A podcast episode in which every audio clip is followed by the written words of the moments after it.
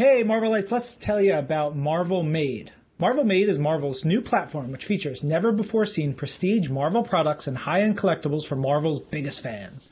That's right. Each item will be released on a limited time basis throughout the year and will be available for purchase through a mix of limited runs, flash sales, and minimum pre orders. The inaugural product is the Marvel made Skottie Young Premiere Bundle. This bundle is limited to 2,500 bundles and includes a limited edition base set of 10 new enamel pins based on Eisner Award winning artist Skottie Young's unique designs. And these pins are exclusive to Marvel Made. There are also five additional exclusive enamel pins that are only available as part of this bundle, as well as an oversized hardcover notebook with an original Skottie Young cover featuring Advanced Suit Spider-Man from Marvel Spider-Man video game. And it also comes with an exclusive Skottie Young variant cover for Excalibur number 1. Marvel made blind packs are also available. They include two random limited edition enamel pins from the exclusive base set of 10 pins.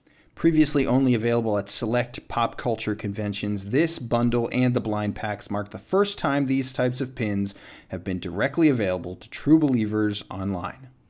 You can order yours right now at marvelmade.net. That's marvelmade.net.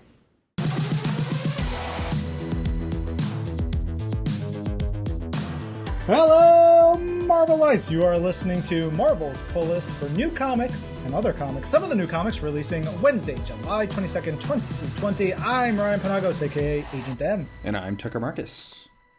Tucker, my dear boy, I feel like a different person after dealing with the worst migraine of my life yesterday. Thank goodness. Yeah. What a day! How are you? Uh, I'm doing all right. I'm doing all right. I'm I'm I'm doing better now that like I'm literally not like walking around my apartment going, "Oh my god, I hope Brian's okay today," which I have been doing recently, which I you know did not anticipate. Um, glad to glad to know you're you're you're feeling better today. Yeah, you know, I have a weird thing. Like I, I have this.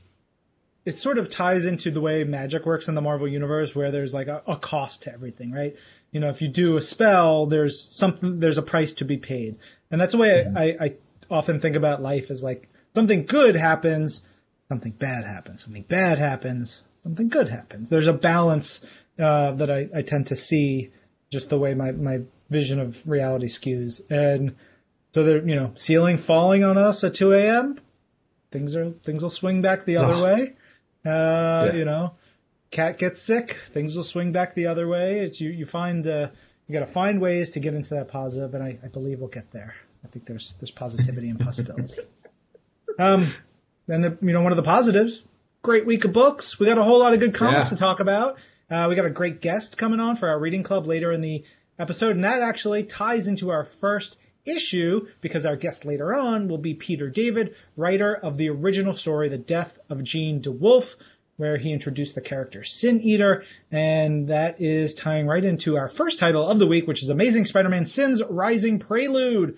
Written by Nick Spencer, art by Guillermo Sanna, colors by Jordie Bellaire, and letters by VC's Joe Caramagna. Uh, this one is basically it's a obviously called Sin's Rising Prelude, so it's the the lead into the big Sin Sin's Rising storyline is going to be hitting Amazing Spider-Man, um, but it is probably the second sequel, I guess, to the original Death of Jean DeWolff story. Um, Peter will tell us a little bit about the original story and the second one he wrote. Um, this issue, this uh, new one by Nick, covers all that ground. So even if you haven't read those originals, don't worry about it. You'll get caught up right here. And it is dark. Oh my gosh, it's dark. Yeah, it, it was. It, this is one of those that feels like super spoilery, and I, I just love the boldness that that Nick enters this story with. He's just staking his claim and saying, "This is the story I'm going to tell." And just going for it. And I love I also love the kind of there's a lot of like classic Spidey vibes in here as you might expect considering, you know, the the origins of the Sin Eater and the death of Jean DeWolff. Um uh, uh, uh, and there's also like a bunch of noir kind of elements in it as well, which I'm always just a huge fan of. Yeah, I think the the noir thing is a great point because Guillermo Sanna's art with Jordie's colors like really evokes that super super well um, if anybody out there knows the artist uh, Eduardo Risso, who worked on uh, 100 Bullets and a bunch of great titles for Marvel over the years, some cool Wolverine stuff and much more. Um, he, like, that's some of the vibe of this with, you know, there's a lot of others, but like that sort of hard boiled, dark, noir, nasty horror vibes, um, coming, coming hard in the storyline. And then we're just going to dive into it for the next, you know, numbered issue of Amazing Spider-Man. But, hold on to your to your you know your your booties because this one's going to be a wild one. Oh yeah, and speaking of uh, holding on to your butts, I would also suggest the same thing with Daredevil number 21, uh, which is our next book this week. It's written by Chip Zdarsky with art by Marco Checchetto, colors by Mattia Iacono, uh, and letters by VC's Clayton Cowles. This is the start of a new story arc called Truth Dare. And, uh, it, you know, every single time we read a Daredevil issue, I have so much to say about it because I think this is one of those books that has it's it's so jam packed and it's examining so many different um, rich subjects and so much uh, from Matt's personal life to the subject of kind of law and order in Hell's Kitchen to uh, you know the identity of a superhero, how that relates to the community around a superhero, all of that stuff. But I think if I could assemble my dream perfect creative team for a comic book, period, it would be written by Chip Zdarsky. It would have art by Marco Checchetto, uh, and it would have covers by Julian Totino Tedesco.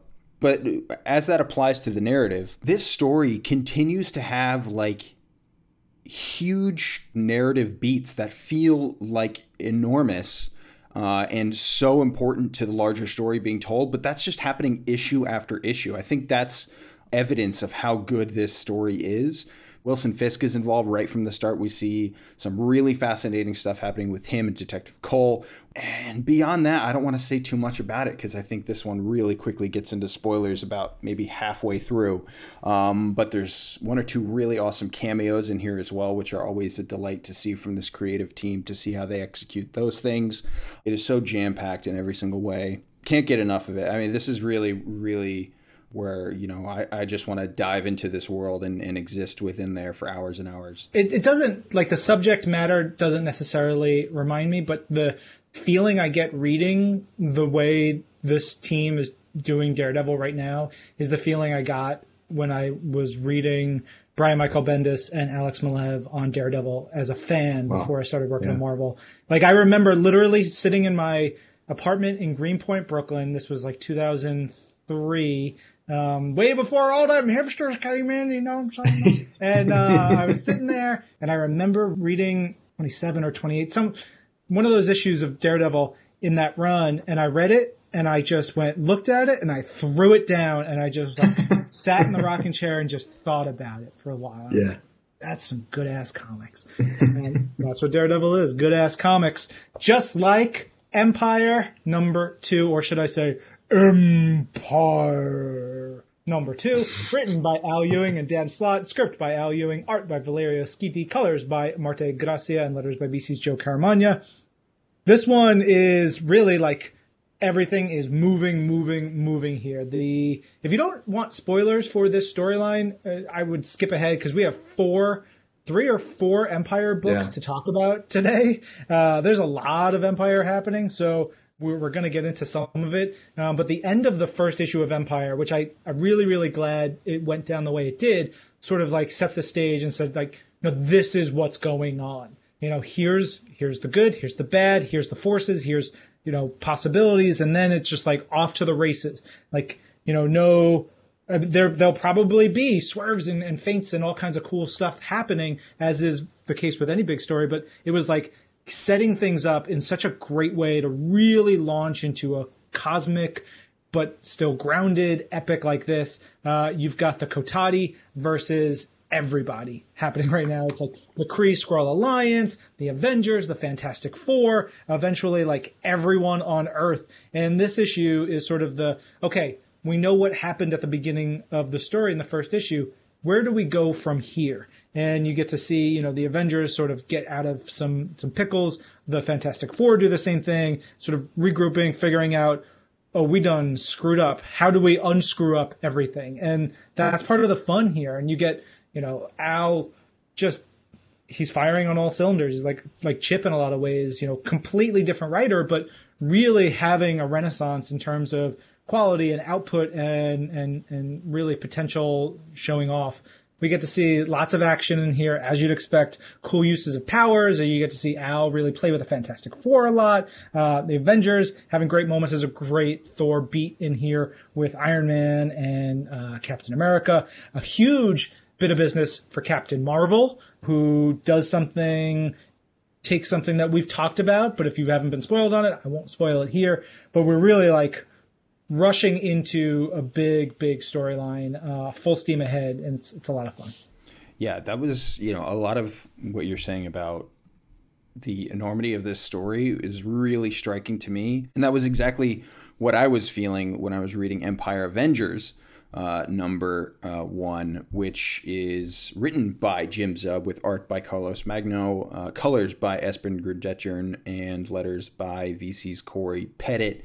It felt like every single time I was turning the page, I was like, oh, that this this character, this character, this character. So many different people getting involved, and I'll say people, although maybe that's not quite the right term, which is one of the most fun aspects of this, I gotta say. You get about five pages in, and immediately, for me, the excitement of seeing some of these characters pop up, boom, you just turn the page and you're hit with um, some characters that I know are big time fan favorites that we don't get always to see in every single book every week. Um, and it's so exciting. And for that reason, I'm a little bit reluctant to talk about um, who they are exactly. But to see the Avengers taking their minute to discuss, having their different ways of going about a plan, um, and to see the characters within that team emerge, and just to, to get a great sense of, oh, of course, that's what this person would think. And of course, that's what they're concerned about. And to see how those clash, to see how sometimes they gel, is really, really exciting. I also love the what feels like the magnetic pull of certain spots on the map. And to see where we're heading, literally geographically, in this story is so much fun. And then, exactly like you said, to have the you know formative foes that are coming together and and really presenting a huge um, obstacle to the Avengers and to a bunch of the other characters that we see pop up in here is a lot of fun. Yeah, uh, and man, I just I want to pay money to see Carlos draw Captain America's costume, like the armor, the, the way he draws the little plates on Beautiful. him. Yeah. Um, Yeah. Also, friggin' great is our third Empyre book this week. It is Empyre X Men number one, written by Jonathan Hickman and Tini Howard, art by Matteo Buffagni, colors by Nolan Woodard, and letters by VC's Clayton Cowles. I was not expecting this book to be this funny, um, or just to be what it is. Like, I was like, all right, I'm in, give me an X Men book, tie it into Empyre, give me something cool. It's got Jonathan and Tini. I'm friggin' on it. Matteo, so good. Everything about this on its surface screamed great. And then you start reading it and it ties into um, Scarlet Witch in really interesting ways and like Scarlet Witch and Avengers Disassembled and House of M. And I'm starting, I'm like, what is going on? And then with Krakoa and like it starts threading all these things. And it gets to this point where it turns into like a Peter Jackson horror movie almost. Because you get to a point in the story where it's a big Jonathan Hickman, uh, you know, just text page where it says alien plants versus mutant zombies in like the, the current Krakoan X-Men font and everything like that. And I was, as we were look, sitting here and I'm looking at the issue, I just realized that this page says plants versus zombies. Like the game. And I was just like, oh, you friggin' jerks. I love this so much. But it's alien plants versus mutant zombies. And it is nuts. This book is bananas. It's got the X Corporation involved, which is something I loved during the, the time of uh, Grant Morrison's new X Men. That's a thread that I haven't seen pop up in a while. It's got Magneto. It's got uh, Angel. It's got, yes, mutant zombies, alien plants. It's got Monet turning into penance. It is awesome. It's gory. It's just laugh out loud funny at times. It rules so hard. Oh yeah. We go on now. Hey, it's free comic book day 2020 Spider-Man Venom number 1 we have a couple of stories going on. Uh, the first is an Amazing Spider Man and Black Cat story called Moonlighting, which is written by Jed MacKay with art by Patrick Gleason, colors by David Curiel, and letters by VC's Clayton Cowles. This is a delightful story.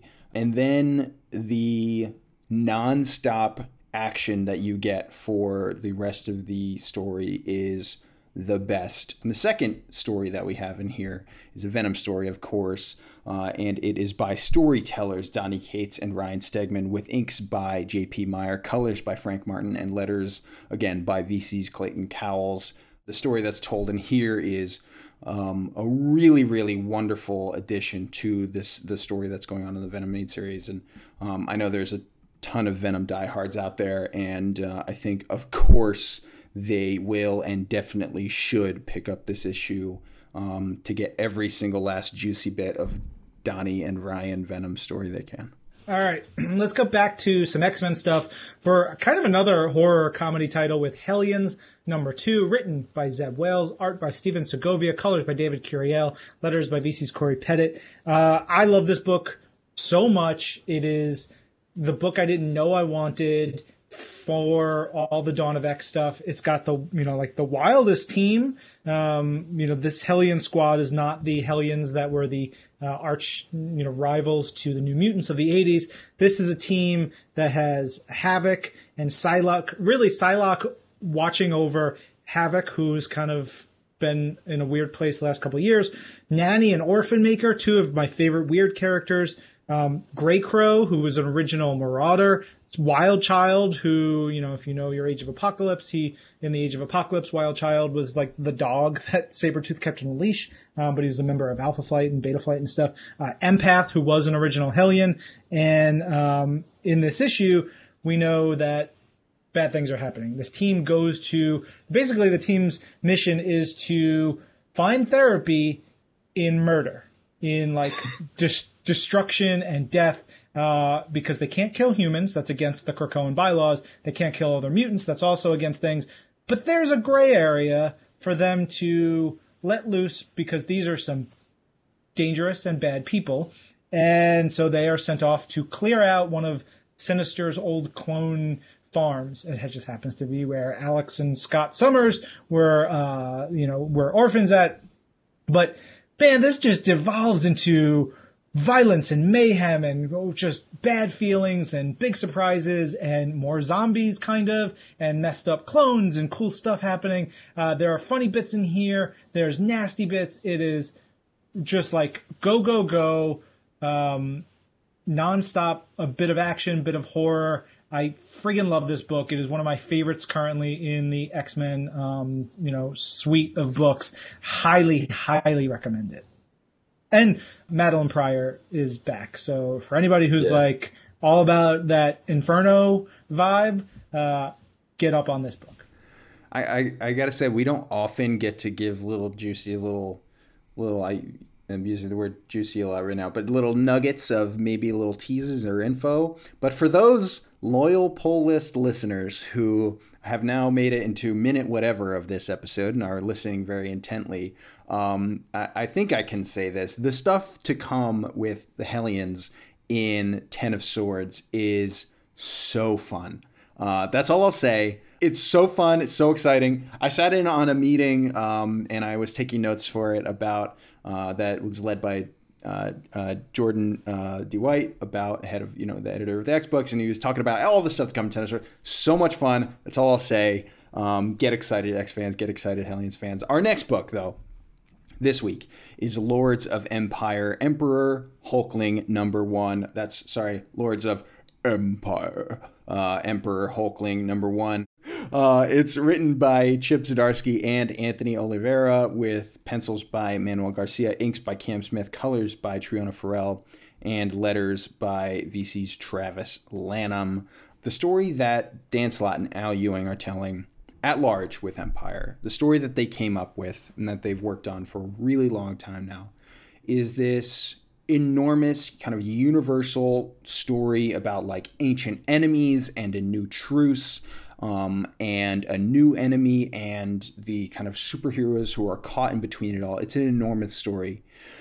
But to have the fact that Hulkling, Hulkling is is at the center of it all, is the linchpin of this entire story as the new emperor of this kind of new grand society or or collection of people is just so fascinating. And this is a character that going back to Young Avengers has so much uh, richness and depth to him. There is so much to examine, so much to explore. And, you know, obviously, you know, what makes Young Avengers one of those stories that, for me, honestly, even on a month by month basis, continues to enshrine itself as one of the great books of the last however many years um, is you know I think it's it's it's it's a lot of that can be put on um, Hulkling and and the story and the relationship between Hulkling and Wiccan. So to examine that here in this issue is so exciting and really does it beautifully. Um, uh, this is exactly the kind of book that I'm personally a huge fan of with one of these enormous events that we have going on, like Empyre right now, where it's one foot in the big, giant, crazy action, and one foot in just deeply personal character stuff. Uh, and uh, I think it pays off so beautifully uh, throughout the entire thing. Great issue, really big fan. Yeah, and for all you Young Avengers fans, there's lots of like great like fan service for you in here. Um, I'll just leave it at that. This book, oh, yeah. it, it, rules. Really, really good. Uh, another really good issue this week is New Mutants number 11, written by Ed Brisson. Amazing art by Flaviano, colors by Carlos Lopez, and letters by VC's Travis Lanham. Like, Flaviano has been uh, a fan favorite of mine for a, a, bunch of years when he was doing, you know, issues of Power Man and Iron Fist and various other things. He just comes in, he knocks it out of the park, uh, and sort of like goes back away for a little bit and comes back and just continues to crush it. And this issue, especially with uh, the colors in here by Carlos, just it's so big and kind of weird at times. He draws this one character which looks unlike anything else you see. Like it's just uh, almost like you have to train your brain to understand that it's a a person, and I think that's part of why the character looks like that. That's part of being a mutant sometimes, and I think that's so so like special about this issue and the storyline. It's got a great magic moment where she comes in and she's just like, "I am the best." bow down to me. Uh, she doesn't say that because that's bad dialogue, but she says much better things. Um, there's just tons of crazy, weird stuff happening throughout it. It's got uh, Glob cooking food to get his friends ready for a fight. It's got weird moments, quiet moments, and and big um, like like gear up. Things are about to heat up for the New Mutants vibes, which I love. I love, love, love. Oh yeah.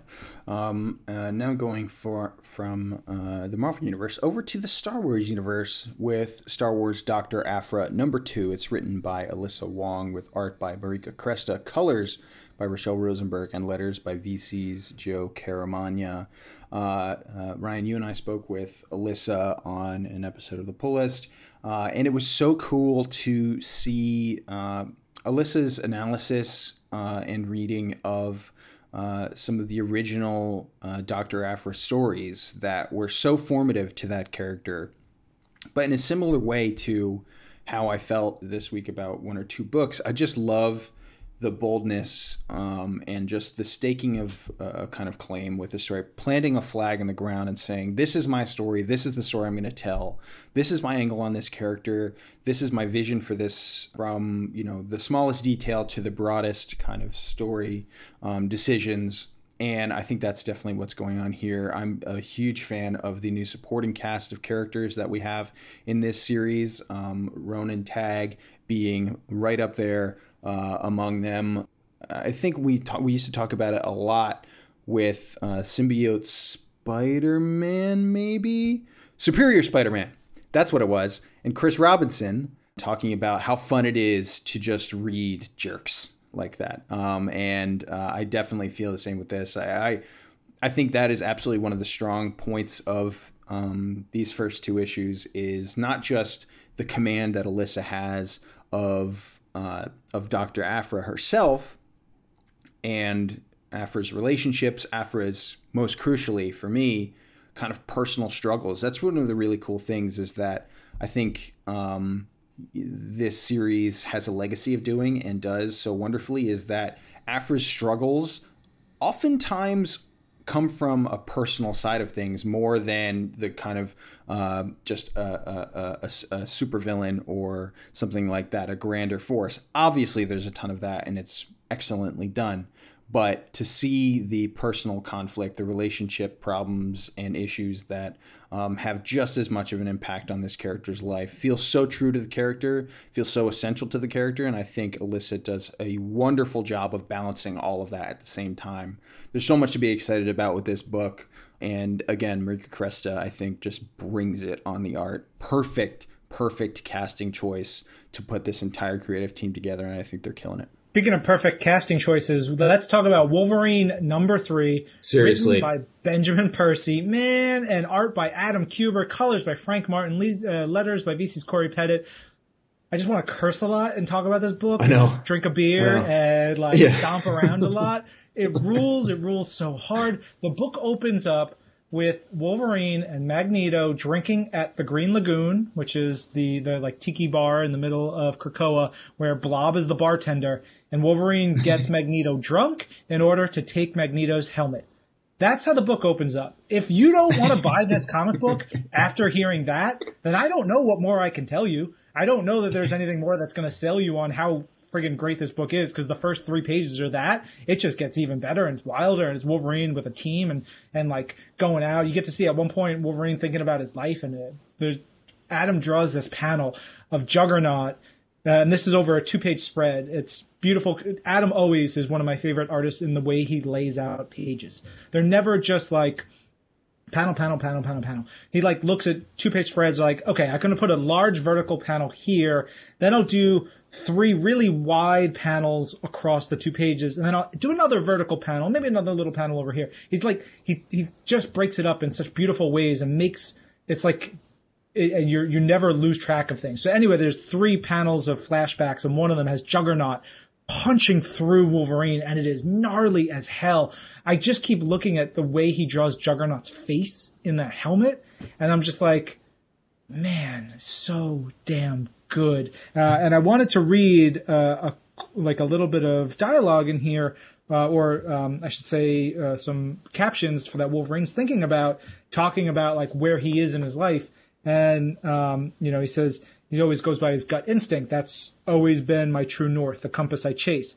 Because somebody who takes the time to think out and plan ahead is somebody who believes in a better future. I've never been that guy, but I'm trying to be that guy now. That's why this time I had a plan. And I think that's such a cool like sense of what this book is. It's Wolverine has always been here and there and like this gives Wolverine a little bit of a, a nudge and a purpose and a push and like a direction as everything for the the X-Men and Mutant Kind is a little bit different now and you get all the slashy cool, you know, bub bits, but you also get him thinking in different ways and it's gorgeous. Frank Martin's colors are incredible and explosive and beautiful and like warm when they need to be. There's this great scene at the end that's so touching. I love this Wolverine book. I'm so glad we have a Wolverine title again. Yeah, completely agreed. And so much exciting stuff to come in that series. Um, uh, okay, our last book of the week that we're covering is X Men Fantastic Four number four. It's written by Chip Zdarsky, who's very busy this week with pencils by Terry Dodson, inks by Rachel Dodson and Ranson Getty, colors by Laura Martin, and letters by VC's Joe Caramagna. This is another one of those books. I don't know if I'm just in a frame of mind this week, but that just has so many individual elements that I'm such an enormous fan of. And so you can literally just present this in like bullet point format to say, these are the characters that are showing up here and this is their kind of these are the obstacles the, this is kind of what's going down just in the like barest sense. And i would instantly be on board. Um, and it, it's funny this is a, this is a, series that i've been super super eager to dig back into uh, and i'm so so happy that we're back into it. Um, uh, not least because of the Dodson's incredible art in here, which just never, ever, ever fails to disappoint. Um, always exceeds expectations, despite um, you know, us knowing how incredible uh, uh, uh they are, uh, it still is just uh, absolutely top notch stuff. But you have stuff in here with not just um, Franklin, kind of who is uh, at the, the center of this story, whose struggle um, in deciding between, you know, which family he uh, wants to kind of move forward with at the moment. Uh, you have that side of things. You have uh, uh, the rest of the Fantastic Four, obviously. You have Charles. You have Magneto. You have others. I don't know how much uh, how much else I want to say. You have, I mean, Doctor Doom, who uh, has been previously involved in this book. Um, it's just it's it's so much fun um, and really really um, you know pulls on the heartstrings. It's uh, incredible in that way how versatile this book has been because it's been the kind of peak of drama um, at the center of all the exciting stuff going on with the X Men right now. Um, and obviously, there's so much personal uh, kind of weight that's brought to that, just given the, the famili- familial nature of this story. Uh, but when this creative team really decides to to ring that bell, it resonates in a huge way. Um, and then there's another side of it, and this is something that I've really, really, really been a big fan of. We've talked about Tom Muller's design work uh, across the X books and how much that has added to everything going on in the world of the X-Men right now. I mean, it, it honestly can't be understated, and it's a, kind of a funny thing to think about. Just like, oh, just the literal graphic design choices and the the uh, supplementary material that goes with each book, how that really elevates everything that's going on in this corner of the Marvel universe into something entirely else. And and you know, I fully credit Jonathan Hickman and Tom Muller and the uh, entire you know creative team uh, on the X side of things that uh, has uh, really allowed that to reach its full potential. This book, um, which I think, if I'm if I'm not misremembering, Chip actually uh, uh, did the graphic design for himself, which I know is actually kind of a funny thing in a, in a way that he's. Uh, um, a man of many talents because I actually also know that Chip did a redesign of the Daredevil logo, just kind of like pro bono. He just he just decided there are a couple little tweaks he wanted to do when he launched that uh, new series. Um, but the way that the graphic kind of design and the supplementary material in this book adds to the story. One, there's a great map of the Krakoan great the Krakoan gates, which I thought was awesome and so so interesting. Um, but there's also a way that that the the design work in this ties into the story in such a fascinating way that exactly just hits my personal sweet spot of like it's that moment where those two things collide where it's no longer just supplementary material where it's really impactful on the story um, and you're just you know turn the page turn the page and, and just so absorbed by what's going on in just essentially text and some you know logos and stuff. It, it's really really really cool. It's one of those things that makes you know this book and, and everything going on in the X side of things just so so special right now. Um, this is a great issue. Like I said, runs the gamut in every single way.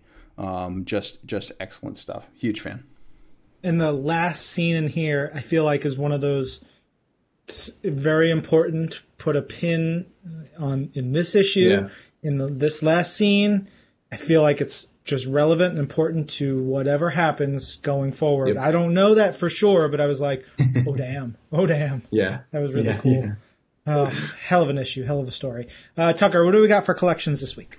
Collections this week include Amazing Spider-Man 2099 companion trade paperback, Avengers by Jason Aaron, Volume Six.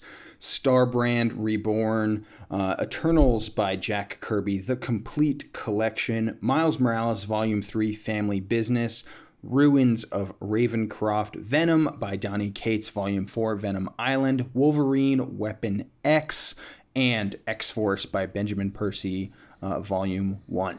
Yeah. Uh, on Marvel Unlimited this week, uh, there's a whole bunch of stuff in there. A new issue of Avengers, some Jessica Jones Blind Spot, which is great. Uh, Iron Man 2020 number one, so you can get on that. Um, plenty more that you can check out. Oh, Venom the End. That book is bananas. Banana, maybe the first word that my daughter has said because we say bananas a lot in this house. Uh, but It's real good. Lots of books to check out. Of course, you can see the full list of all these comics on Marvel.com, whether the new ones, the Marvel Unlimited, or the collections. And uh, without further ado, it is time for Mr. Peter David to tell us a little bit about the death of Jean DeWolff. Peter, thanks for joining us here on Marvel's Pull List. Uh, we are talking about the death of Jean DeWolff, and before we started recording, we we were getting a little insight into how the story came to be. Could you please tell us? Owsley decided at the time, and now he goes by the name Christopher Priest. At the time, he was Jim Owsley. He decided he wanted to kill off Jean DeWolff, and he wanted me to do it. I have no idea why. I don't know what Jean ever did to him. but he wanted to kill her off, and he wanted it to happen in a four issue storyline in Spectacular Spider Man, and he wanted me to write it. I think he wanted me to do it because he felt that since I was a new writer, I would have a more, I would be able to bring a more dark and intense angle to it. Uh, Al Milgrom is many things, but ultimately he's a really sweet guy and writing dark and intense things is not really in in uh, Al's strong suit. So Owsley decided that he wanted me to write it, and it was interesting because when we killed her off, we were deluged by letters from fans saying, "Oh, Jean DeWolff is my favorite character," except I wound up going through the letters that we received for the entirety of the previous year, during which time Jean DeWolff had not appeared in the comic book. And would you like to know how many letters we got asking where's Jean DeWolff? I would love that. None. I mean, if Mary Jane disappeared for a year with no explanation, people would be writing and going, Where the hell is Mary Jane? Jean DeWolff vanished for a year Nobody asked where she was. Nobody cared where she was. Then we killed her off, and suddenly she was everyone's favorite character. so that early experience taught me to take what fans say with a sizable grain of salt. uh, at this point, how long you had you been actually writing stories for Marvel? It wasn't terribly long, was it? No, a couple of months. Yeah. I mean, I had approached Owsley with an idea for a Spider Man story. I said, why don't we do a modern day version of Leopold and Loeb? And his response was, who's Leopold and Loeb? And once I explained who Leopold and Loeb were, um, that story wound up turning into my very first issue of Spider-Man, which I think was Spectacular Spider-Man. I think was issue 103. I could be wrong about that. Um, he then hired me to do two more fill-ins for Amazing Spider-Man, uh, another fill-in for Spectacular, and then he said, "I want to do a four-issue storyline in which we kill off Jean DeWolff." And I went, "Okay." Um, I didn't have anything against Jean, but Owsley wanted her dead, and for me, it was work. So I went, okay. And I wrote The Death of Jean DeWolff, at which point Owsley was so pleased with what I was doing that he fired Al Milgrom off of Spectacular Spider Man and made me the regular writer. a move that did not endear him to people in editorial. Where were you eh, eh, eh, kind of in your career path, Peter? What were you doing before you you entered, you know, your, your first foray into Marvel and and and how old were you? All that stuff. I was the assistant direct sales manager at Marvel Comics. Wow. Uh, the direct sales department was and is the department responsible for getting comic books into stores well, or more specifically, we would get the comic books to distributors who would then get them into stores. And at the time, I was the assistant direct sales manager. I was eventually promoted to full direct sales manager, which brought with it no increase in in salary or anything like that. But hey, it was a promotion, so that was nice.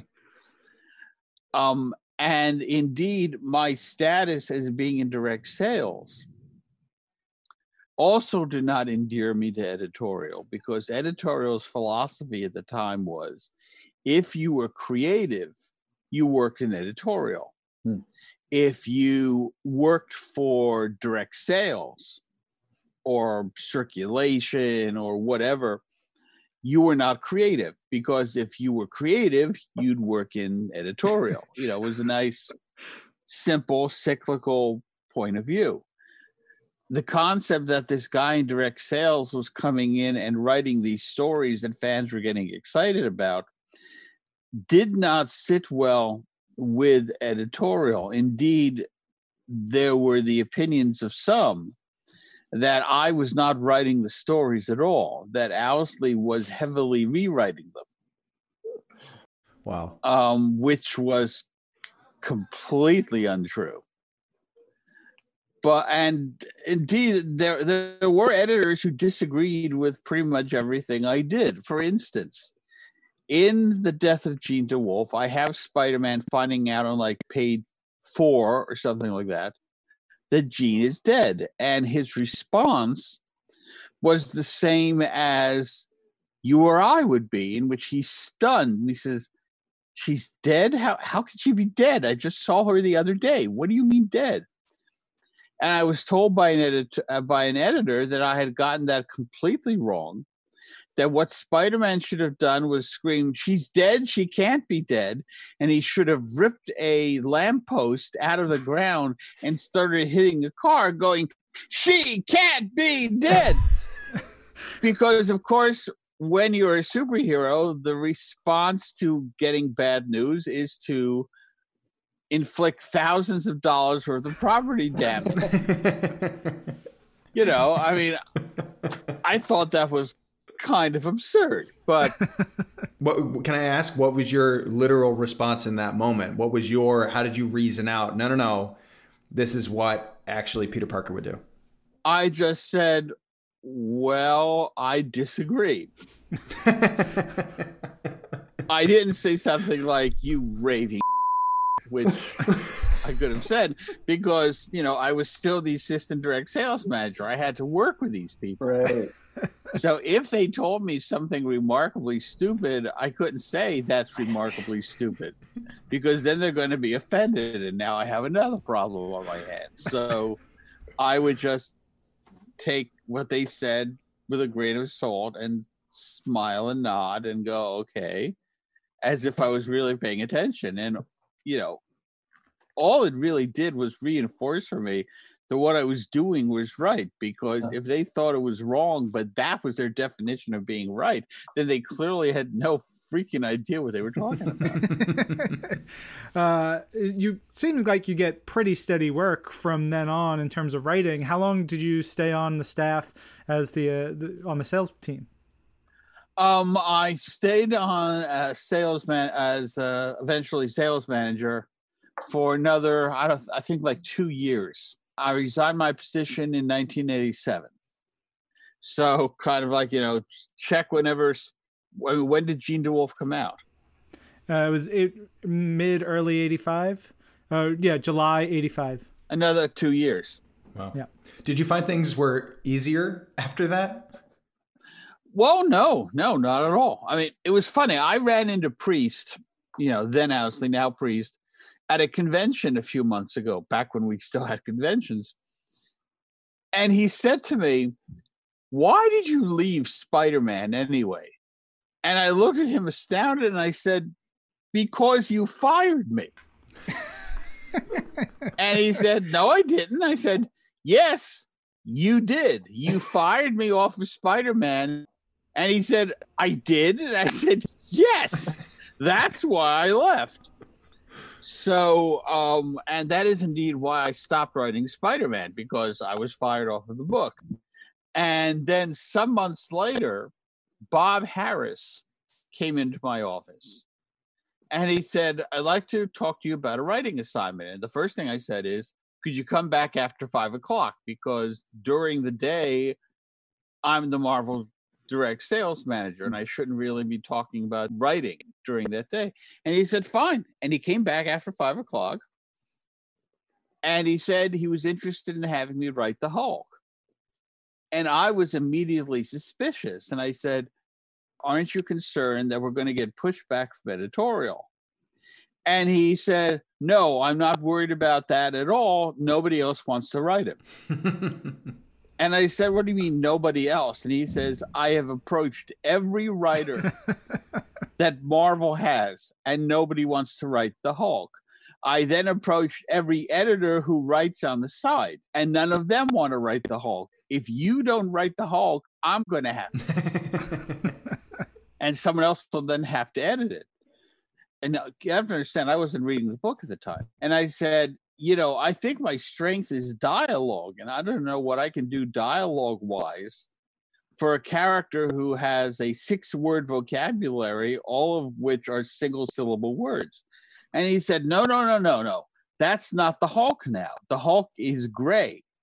And he's back to the way he was in the very beginning when he was articulate. Al changed it, which is why it always breaks me up to this day when people say to me, Why did you make the Hulk gray and intelligent? I didn't. Al Milgrom did that. And he said the Rick Jones is now the monosyllabic Green Hulk and you can do with that whatever you want. And I said, well, the first thing I'm going to do is make sure to get rid of that because Rick Jones should not be superheroic. This, of course, was years before A Bomb. That Rick Jones should be the one normal guy in the Marvel universe. So I did that storyline in which I did away with Rick being the Green Hulk, and I focused entirely on the the Gray Hulk who would change only at nighttime and sales on the book began to skyrocket shortly after that. And indeed, nobody at Marvel gave the slightest of damns about me writing the Hulk because nobody else was interested in it. Wow. So, I mean, when I eventually did write Spider Man many years later, by that point, I was so established as a writer that nobody cared anymore. Wow. Where do you see the death of Jean DeWolff in terms of just like the trajectory of how your career ended up going? Or because because uh, was it also like just a blip before you you actually got started maybe with the Hulk or something? Well, it certainly put my name out there. I mean, the death of Jean DeWolff was pretty much unlike any other Spider-Man stories that were being published at the time, or indeed any that had been published. So it enabled me to hit the ground running in terms of getting fan attention because people were going, Have you read Spectacular Spider Man? Have you seen The Death of Jean DeWolff? It's this really dark and intense story. And indeed, when we had the uh, the penultimate issue that seemed to end with the death of Betty Brant, fans actually thought we had killed Betty. I mean, we we really received tons of alarmed fan mail going, "No, you killed Betty." They didn't even ask if we had done it. They assumed we had killed Betty because we killed Jean DeWolff. So why the hell not? and it served to make me Peter David, the writer of grim and gritty Spider-Man stories as my career progressed and humor tended to work its way into my stories, I somehow evolved into Peter David, the writer who puts humor into his stories all the time. Which I didn't quite understand because to me, humor is just another storytelling tool. But most comic book writers tend to not use it when you're writing movies or books, you want to have humor to to change things up. I mean, I mean, a perfect example of it is Raiders of the Lost Ark. Indiana Jones is in this desperate fight. They've kidnapped Marion. You know, all these guys are trying to kill him. He suddenly finds himself confronted with a swordsman, and he basically goes like, screw this, pulls out his gun and shoots the guy from 30 feet away. That when I, the first time I saw that in the theater, it got a huge laugh. Now, you could uh, say, well, what's humor doing in such a serious point in the movie? Well, you want to do that because you want to try and and leaven things up every now and then if for no other reason than that if you make the audience laugh the best kind of laughter is laughter that catches in the audience's throat so this is the best reaction from your audience you know that that kind of thing that that screwing with their emotions is something that i oftentimes try to do use humor as a leavening thing. Death of Jean DeWolff really had little to no humor in it at all. It was pretty much just straight up deadly serious. But that's what the story called for. There weren't really many points in in that storyline that that called for humorous pauses. My subsequent stories did tend to lend themselves to humor, especially when you're dealing with Spider Man, whose defensive mechanism is to crack jokes all the time. So, you know, when you're writing the story involving someone who's a wiseacre, you're going to have humor in there just from dint of writing the character as he is. So, so you feel like that in a way, this is kind of the perfect entry point because it allowed you to kind of show readers, show the editorial staff that you know you had a, a, total handle of the dramatic side of things, but also you know when the opportunity arose, you could you know you know spin these jokes and, and things like that. W- would you say that was part of the dynamic? I think the basic dynamic is that it was really good story. Yeah. And if you put out something that's a really good story, people will react to that. I mean, that's really all it comes down to. I mean, if you really want to, you can go to what Paddy Chayefsky said. We are in the boredom killing business. And if you write a story that sufficiently manages to kill the audience's boredom, then you're doing your job. Hmm. Let's go back to you know you mentioned Priest had wanted to get into the story, kill Jean DeWolff. How did Sin Eater become part of it? Was that your creation? Was that from Priest, or where was that? Um, how did that? I come? actually got the concept of a Sin Eater from oh god, there was a TV movie. I'm blanking on the name. It starred um, Lindsay Wagner, uh, the Bionic Woman in which she played a doctor in the old frontier. And in the course of that, she encountered a sin eater. Our um, our intrepid producer Jorge believes the movie is called The Incredible Journey of Dr. Meg Laurel. That's it. That's exactly it. Now, I had never heard of that before. A sin eater is basically a guy who, when you died, fruits were put on your chest, you know, edible things. And the sin eater would come and eat the fruits and would therefore symbolically take your sins into himself, which I thought was fascinating. And I wound up working him into the storyline. Uh, an entertaining coda to that a couple years later, I was at a restaurant. And who should be sitting in the restaurant but freaking Lindsay Wagner? and she was sitting there with a couple a couple of friends having lunch. And I walked over to her and I said, you know, I just wanted to say that um, I saw you in the incredible journey of Dr. Meg Laurel, and I was fascinated by the character of the Sin Eater and I actually worked him into a comic book that I wrote. And a young guy who was with her looked at me and said, Oh my God, you're Peter David? and I went, Yes. And he went, Oh man, I love your work. And Lindsay Wagner's like, What's happening here?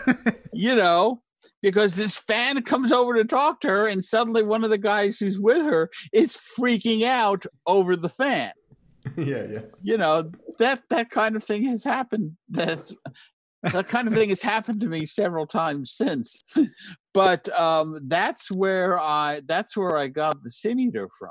Uh, there's um there's a moment in the story where uh, we're walking through New York City, and I love Rich Buckler's art throughout this, so I'm sure we'll talk about that a little bit more. But um, we get a, a little cameo of what looks like Charles Bronson reading the newspaper, uh, and, and you know it's, it's about um, vigilantes and stuff like that, and I, I I love that kind of little fun touch. It, it's still great, and it still got me, and then how it feels, you know, when you look at the sin eater who's in this story, who feels like so New York and creepy and, and like everything feels hot and gross around him, which I, I love. It feels part of like the world that you would imagine. Um, oh gosh, what's the name of um, of Charles Bronson's character? Paul Kersey, um, that character, uh, that world that he lives in hey, it's New York City. It could have just been Charles Bronson walking around. um, it's so fascinating to me that you mentioned that uh, that this particular era of Peter Parker's Spectacular Spider-Man was really leaning into that gritty, uh, kind of dark street level um, crime noir type story. Um, how aware of those things are you at the time. Because you know we're talking about the mid 80s we're talking about the rise of the punisher of the anti-hero in general of these kind of darker you know kind of grimier stories. Is that something that um, that you had a, a, general awareness of at the time? Because I mean, I couldn't really tell you what the great influences of you know uh, Marvel comics are right now, uh, or is that just something that maybe you know you're you're kind of you know swimming in that at the moment, and then you know as time passes, you're able to categorize and understand things a little bit more. Oh no, I was very aware that comic books had undertaken a darker tone. Uh, guys like Frank Miller had reshaped comic books with their work. Frank Miller, Alan Moore. We were all, you know, they were leading the way, and we were all trying to emulate them, because for the simple reason that it was popular. I mean, anything that can get people reading comic books, we were all for. And if it meant emulating Miller or or Moore in our undertaking, okay, well, fine. If if people wanted to have dark, grim, and gritty stuff rather than the traditional, you know, superhero slugging supervillain stuff, okay, it's our job to uh, give the readers what they want and to produce publishable stories. So if that's what my editor wanted, and if that was the uh, the lead that guys like uh, Miller and Moore were were setting out there, so be it. Was that your the impetus behind wanting to include Daredevil in this story? I honestly don't remember why I wanted to include Daredevil. I mean, maybe it was because Frank's influence in Daredevil was so profound that I thought if we're going to have it be grim and gritty, why don't we take the king of grim and gritty and make him a guest star in the story. I also like the notion of him figuring out that Peter Parker was Spider Man, which made sense to me. They had established that Daredevil, once he hears a heartbeat, always remembers it. So he's certainly been around Spider Man enough times. If he runs into Peter Parker, he should be able to identify him instantly and and Marvel signed off on having uh, Daredevil learning uh, that that Peter was Spider Man. I mean, that just seemed to make sense to me. I, I imagine maybe maybe maybe not the some of the edit, folks in editorial saw uh, that was just another thing that they looked at you and like, wait, this guy doing he's now doing the the I, secret identity swap with these characters in his like in this book and like getting a little annoyed yeah. with you. There. It's possible. we see uh, Spidey in the black costume here. Um, was was that the symbiote suit or just the the tr- the traditional black costume? That's correct. Did that influence anything uh, in in terms of how you were taking the story or why Jim was going in this direction for the story? Jim wanted to have him wearing the black and white costume in Spectacular Spider-Man because he felt that that was the darker, grimmer costume. He would continue to wear the blue and red in Amazing, but he'd have the black and white one in Spectacular. I personally didn't give the slightest of damns. I mean, Spider Man is Spider Man. No matter what costume he's wearing, he's still identifiably Spider Man. I mean, he's gone through what six different costumes in the movies alone. Sure. And he's still clearly Spider Man, e- even if he's Night Monkey. I mean, you know, we know that, that, that this is who he is. I, I mean, that, you know, immediately begs the question for me is it, it's funny and, and really wonderful for me to, because you're, you're, you, you've written these um, uh, symbiote Spider-Man stories you know in the current day uh, that I think occupy such a specific and such a wonderful corner of the Marvel universe and are e- even though it's a Spider-Man book it is a very specific book. You know what you're going to get when you're opening those pages. Going back to the very beginning then did you find a, a certain kinship with this side of Spider-Man with the the with the black suit whether you know however it, it is um, kind of put on uh, uh, Spidey's body. Did, did is there something within that specifically that you find um, different or enticing or interesting, or, or, or that it, it, wants you, you to come back to the table for it specifically? That's a great question. No, it's clothing. I don't really invest that much in clothing on a given day I wear a t-shirt and sweats. I I mean, I would be like Albert Einstein who stocked his his closet with the identical clothing so he wouldn't have to think about what he was going to wear that day. um I really don't attribute any importance to what costume he's wearing. The bottom line is that Spider-Man is Peter Parker. You know, it doesn't matter whether he's wearing a black and white costume, a blue and red costume, or Fantastic Four costume with a paper bag on his head. He's still Peter Parker. I mean, that's why I knew Ben Reilly wasn't going to last as Spider Man. Well, mm. Spider Man is Ben Reilly now. No, he's Peter Parker. Mm. You know, he will always be Peter Parker. It, that's just the bottom line. Um, so no, whatever outfit he's wearing is of little to no relevance to me. The only thing that makes the black and white costume interesting is if it's actually the Venom costume, because that adds a whole nother dynamic to the proceedings. Then you're basically dealing with two characters, one of whom is unaware of the presence of the other character. Then you've got an interesting and different dynamic in your story. But if it's just made of standard black and white cloth, no, I don't attach any importance to it. um, the uh, you know you, you, mentioned obviously this is a very serious story, uh, and there's little bits of very little humor, but there I had to point out as we talk about this two favorite bits for me. One is in Josie's bar where you know like the things are getting busted up, and and the bartender's like, please just don't don't break the window, and then Spidey swings right in through the window. Got a full laugh for me. I cracked up with that one. Um, and then in the last, uh, the fourth part, uh, when uh, Ned and Jonah finally come back from their trip and everything's, you know, going crazy, they get off the elevator and Jonah uh, and Ned are walking and Jonah says, out of my way or you're fired. And the guy's like, but I don't work here. And Jonah's like, fine, you're hired. Now you're through. Get out. Died. So great. Yeah, Jonah, Jonah is a lot of fun.